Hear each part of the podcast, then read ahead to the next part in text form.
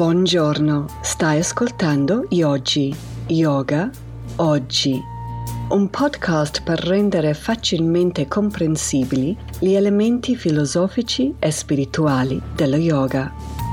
Quelle parole risuonano come un dolcissimo, ma al tempo stesso selvaggio, richiamo alla pratica. Con me, Tess Prevett.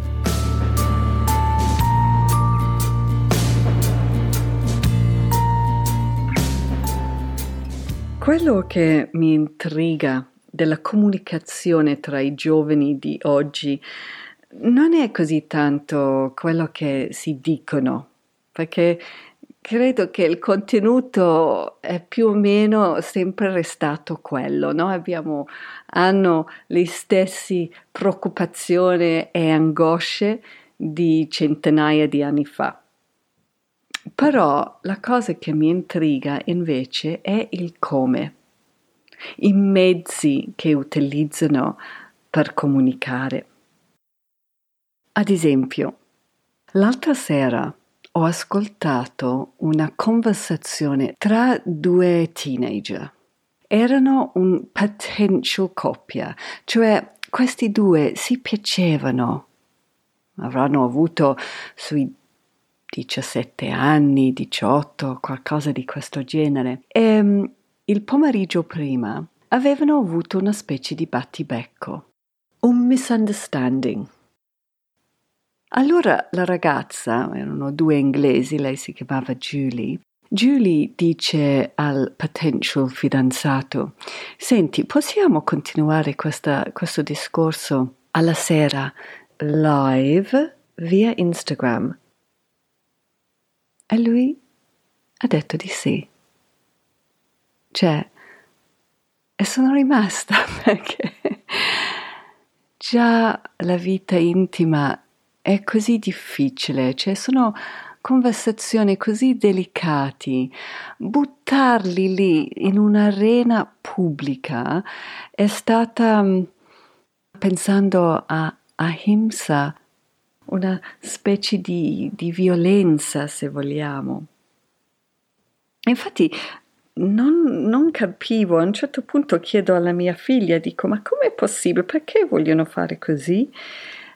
E lei sostiene che così questa Julie avrà intorno a sé le sue amiche, perciò si sente in qualche modo tutelata.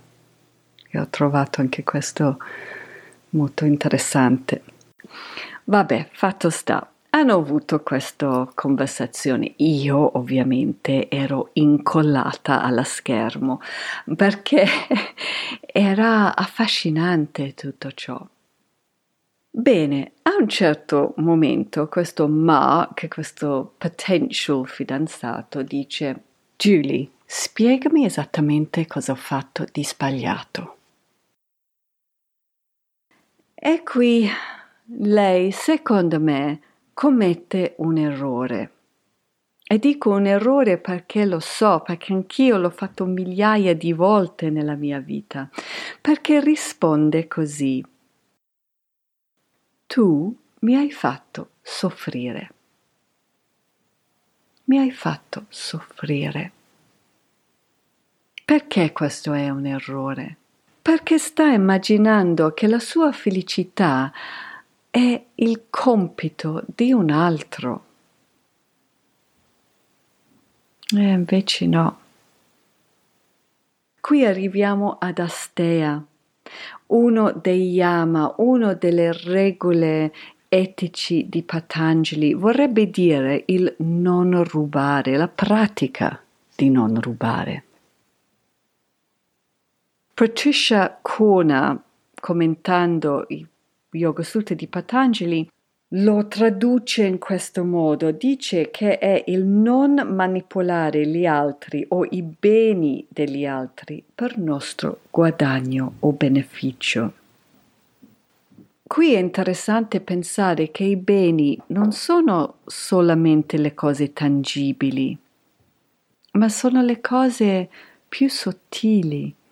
Il tempo, lo spazio, l'energia, rubare, rubare l'attenzione, il dharma, di un altro. Tornando alla nostra Julie, lei delega, sterza verso qualcun altro che può fornire quello che lei preferisce evitare. Ovviamente forse qui sto esagerando un po' per, per darci l'idea, perché il non rubare non è solamente non rubare, non lo so, qualcosa dal supermercato, ma anche veramente le cose meno tangibili. Perché mi piace pensare che siamo un pochino più sofisticati. Ma questo non vuol dire che siamo innocenti, tra virgolette.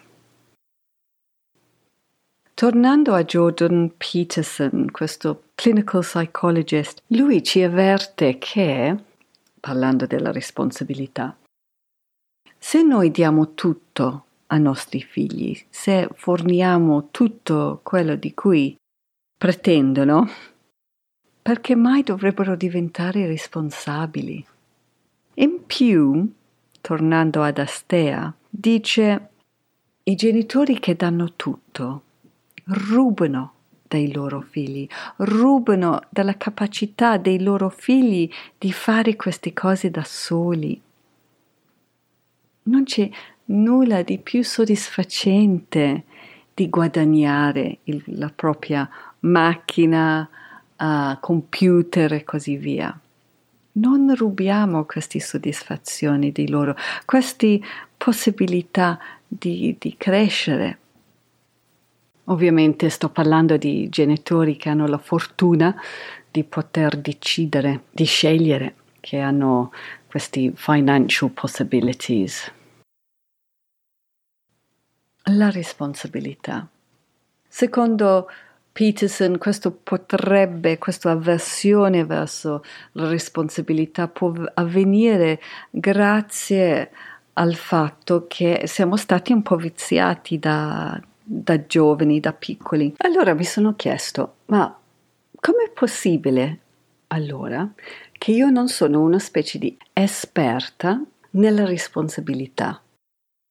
Perché um, ne ho avuto molto responsabilità. Da, da giovane ero, mi viene da dire purtroppo, la più grande di tre sorelle, e così mi sono trovata a, a praticamente fare la mamma uh, per queste due sorelle che erano molto più piccini di me, e oh, ho fatto una fatica pazzesca.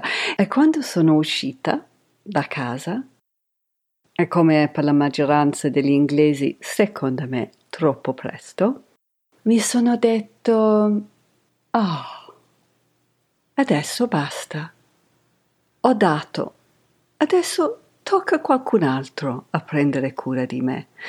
E che mi rendo conto, adesso guardando indietro, che era un pensiero veramente immatura, no? Non è sostenibile una cosa di quel genere, soprattutto quando hai meno di vent'anni, cioè un po' presto. Magari quando siamo in pensione si può pensare.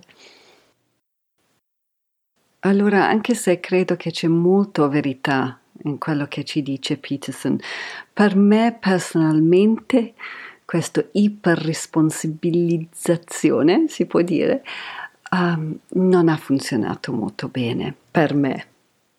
Era come se la vita mi doveva qualcosa, in un certo senso, no?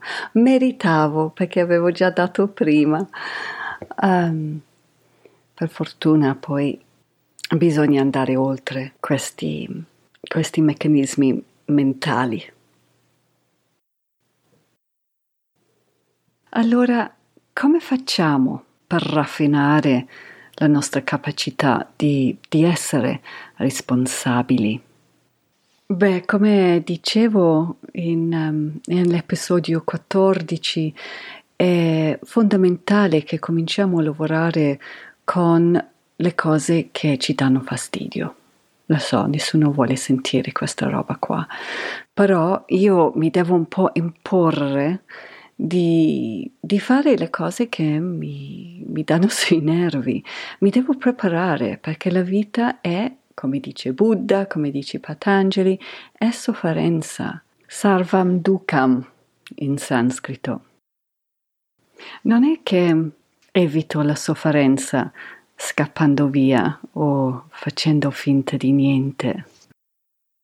Invece di scappare eh, mi tocca prepararmi, mi tocca fare le ossa, perciò mh, vi consiglio di ascoltare la fine di episodio quattordici e poi torniamo ad Asteya, questo non rubare. Voi avete una parola molto bella che azzecca esattamente cos'è questo rubare o una traduzione di questo rubare. Mi piace moltissimo e non esiste in inglese, cioè la parola allargarsi. L'allargarsi è rubare, è prendere lo spazio dall'altro, il prendere il tempo dall'altro. E questa cosa qua vedo che è ubiquitous, succede ovunque, in maniera molto insidious e sottile. Vi darò proprio you know, un esempio stupido. Hm?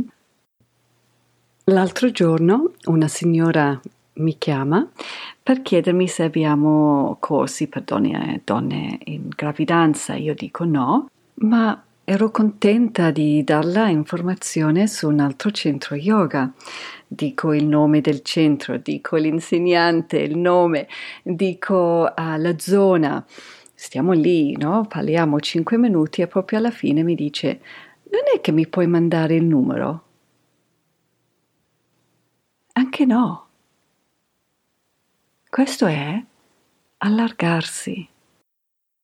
Piccolo parentesi, non è che non volevo darle il numero, se l'avessi saputo a memoria l'avrei dato volentieri. Dobbiamo stare attenti di questa roba qua.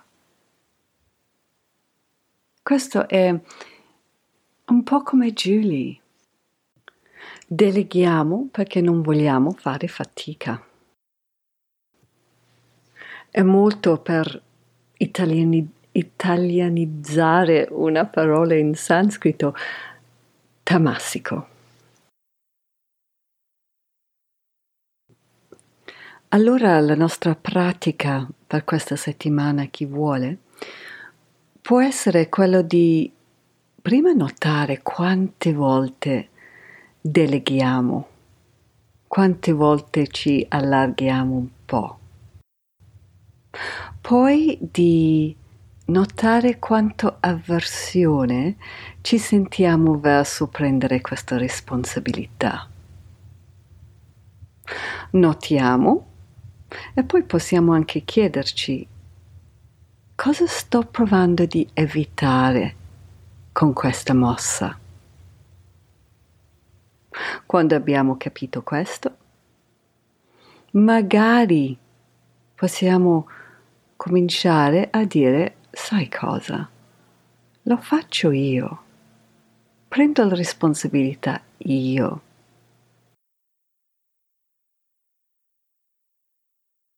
Bene, grazie per l'ascolto.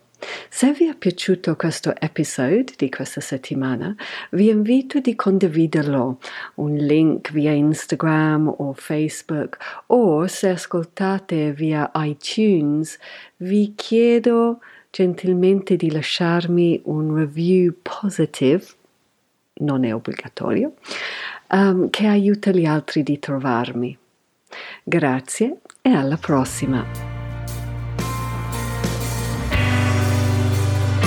Volevo ringraziare Laura Kidd, cantautrice e produttrice discografica per la musica. Questo brano si chiama Slow Puncture. Per sentire di più vai a she makes war dot com.